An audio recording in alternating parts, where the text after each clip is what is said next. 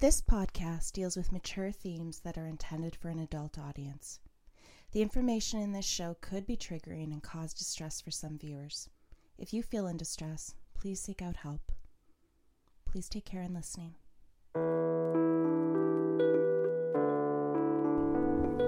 This is the Relationship Review with Elsie Martin.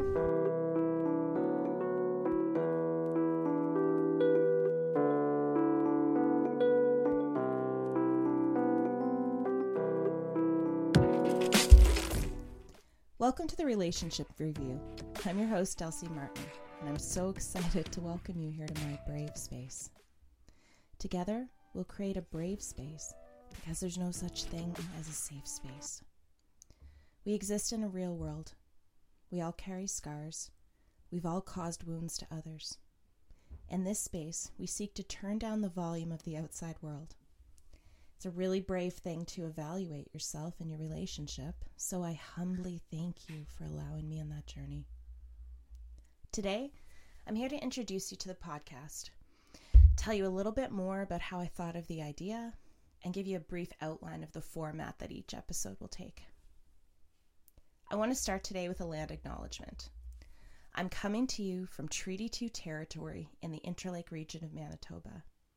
I am thankful for the land that surrounds me, for the beauty, the spirit, and the life that encompasses this land. I am privileged to be able to share this space. And I'd like you to take a minute to think of the land that you're most connected to. Take a minute. Think of what this space means to you, the memories. Open up your heart to it in gratitude. Thank you. So, this podcast is a creation of mine to help fulfill the requirements of my master's degree in social work with the University of Calgary. I thought of this idea amid the COVID 19 pandemic. See, the pandemic put an insane amount of pressure on intimate relationships. Travel and gathering restrictions meant that people who were dating suddenly had to learn to relate to each other in a really different way. Through virtual relationships, through spending less physical time together, this adds extra challenge to building a new relationship. Isolation requirements left cohabitating partners quite surprised to be at home with each other. And they're spending a lot more time together than they had before. Cabin fever is a very real problem, leading to heightened tension and extra challenge. The world was, and in many ways still is, on edge and in a state of fight or flight. Dinner table conversations went from, hey, honey, how was your day? to, what social restrictions do we need to have to keep our family safe? Is it okay that we're socializing with this person? Are they safe? What do we do about vaccination? You catch my drift here. These are emotionally charged conversations that would occur infrequently prior to COVID, but were now happening every day. The daily grind of negotiating who would be making breakfast and how to pay the credit card bill, those things were all still there. But there was this massively added pressure of all the things that went along with COVID.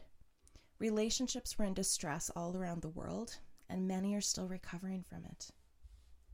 Relationship therapy is a form of family therapy. It's always been in high demand, but since the pandemic, demand has been even higher.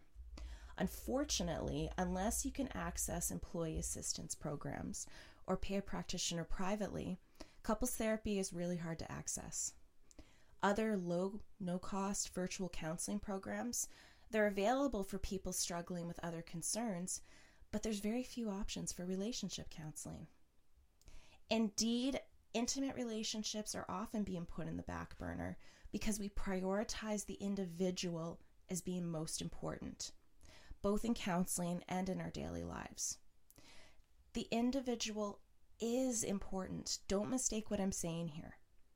But I'm going to invite you to consider a third and very important entity here the partnership.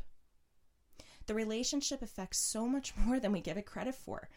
A tumultuous relationship can have a pronounced effect on our ability to cope with depression and anxiety. An unstable relationship has lasting effects on children and extended family. Stress at home bleeds into your work life and affects productivity. Health regions have to prioritize the individual because they just don't have the resources to dedicate to the needs of the relationship. Good relationship counseling takes a lot of sessions. You have to work on the individual and the couple. It's not a quick fix. Indeed, modern ideology suggests that if we fix the individuals, then the relationship will follow. Insurance companies have gotten on board with this. They're targeting specific individual concerns in as few cost effective sessions as possible. But here's the thing humanity isn't cost effective. Brains aren't fixed in a limited number of sessions, and it's incredibly fair to put a time limit on emotional healing. Targeting the individual, it's not an incorrect way of thinking, but for today, allow me to suggest that we work on the relationship and the individuals might follow. As social workers, we try and look for the root cause of problems and, if possible, do preventative work to prevent problems from worsening. My hope is that this podcast will provide the public with free, accessible, and comprehensive tips, discussion, research solely for romantic relationships. Quick and easy access to this information for all relationships in all stages could act as a preventative tool for many issues that relationships have to deal with. Again, let me reiterate my podcast is for everyone, even if your relationship is perfect. Here's your first piece of advice, folks no one's relationship is perfect. No one's. And even if you think your spouse is the most perfect specimen of human to walk this earth, that might get you bonus points in the bedroom, but that's not going to open up your mind to learning. I promise you're going to learn something from this podcast that you can take, and it's going to help you become even more intimate with your partner. Building a close friendship with your partner, it's one of the key ingredients to a long and successful relationship. But if you neglect that friendship, the intimacy that glues the relationship is going to suffer. I invite you to ask yourself what have you done lately to attend to the friendship of you and your partner? Do you still date? Do you still flirt? More in this next week. I want to approach this podcast with humility. I am not perfect. I do not know everything or even close to everything. I am far from the perfect wife. I'm far from the perfect friend, the perfect person. I am not an expert in relationships. I hope I never call myself an expert because there's always more to learn. I've struggled with imposter syndrome my whole career. Imposter syndrome, FYI, it's an internal belief that you're not competent, that you're phony in your life, even though you've achieved success. This is something that social workers have in common. A lot of us struggle with this. Dealing with this is going to be an ongoing thing for me, but approaching you with humility and admitting my flaws is going to be one step forward. Another tip for you humility is a tool that you can use when approaching your intimate partner. In communication, admitting that you aren't perfect, that you don't know something, or that you need help is not a sign of weakness. It's a sign of humanity. You're with your partner because you accept the human in all of them, all parts, especially vulnerability. So let's accept their humanity. What I can offer you is over 10 years of experience working in various social services fields geriatrics, corrections, mental health, primary care, victim services, education, and private practice. I've met a lot of interesting folks in my career, and I really hope that what I've learned from them can be brought to the table for you. You see, I learn more from what others share with me than I could ever learn in a textbook. I've worked with many different populations of people of different ages from different socioeconomic backgrounds in some pretty challenging locations. I can also give you a wealth of knowledge from my educational background. I have a Bachelor of Arts degree in psychology, specializing in criminal justice, a Bachelor of Social Work degree, and hopefully soon my Master's of Social Work degree with a clinical specialization in individual, group, and family counseling. My practicum focus is on couples therapy and sex therapy. My life has afforded me many privileges, which affect how I see the world. I can't change these privileges that I carry because they're aspects of my life that make me who I am. I'm acknowledging my privilege because it's right to.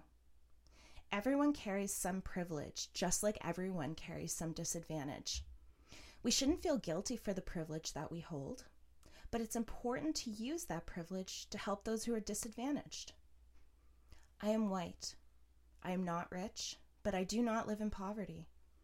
I come from a middle class background.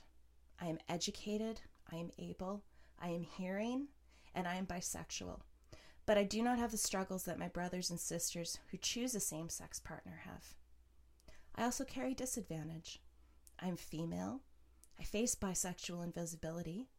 I'm a child of divorce. This is my second marriage. I'm liberal in my views of sex, drugs, and rock and roll. and I have and I do struggle with mental health issues. Though I'm always going to do my best to remain objective, these aspects of myself undoubtedly color how I see the world, and it's going to affect how, what I tell you. Please keep that perspective when listening. But I also want to encourage you to look inward and see if your views on relationships are colored by your background. I bet they are. Everyone's are. The next episode of the podcast will delve into building and strengthening friendship in your intimate relationships. I'll start each episode with a case study of a couple. The couple will be fictionalized, but the issues are very real and taken from life. We'll then discuss the case study together and have a look at how this case could be approached.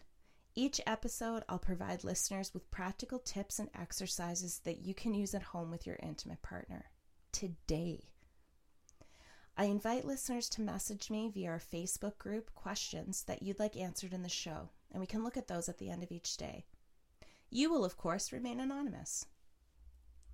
This podcast is for all types of relationships LGBTQ2S, mixed race, married or not, old or young, long term, short term, and monogamous or non monogamous, to name just a few kinds of relationships. There's so many.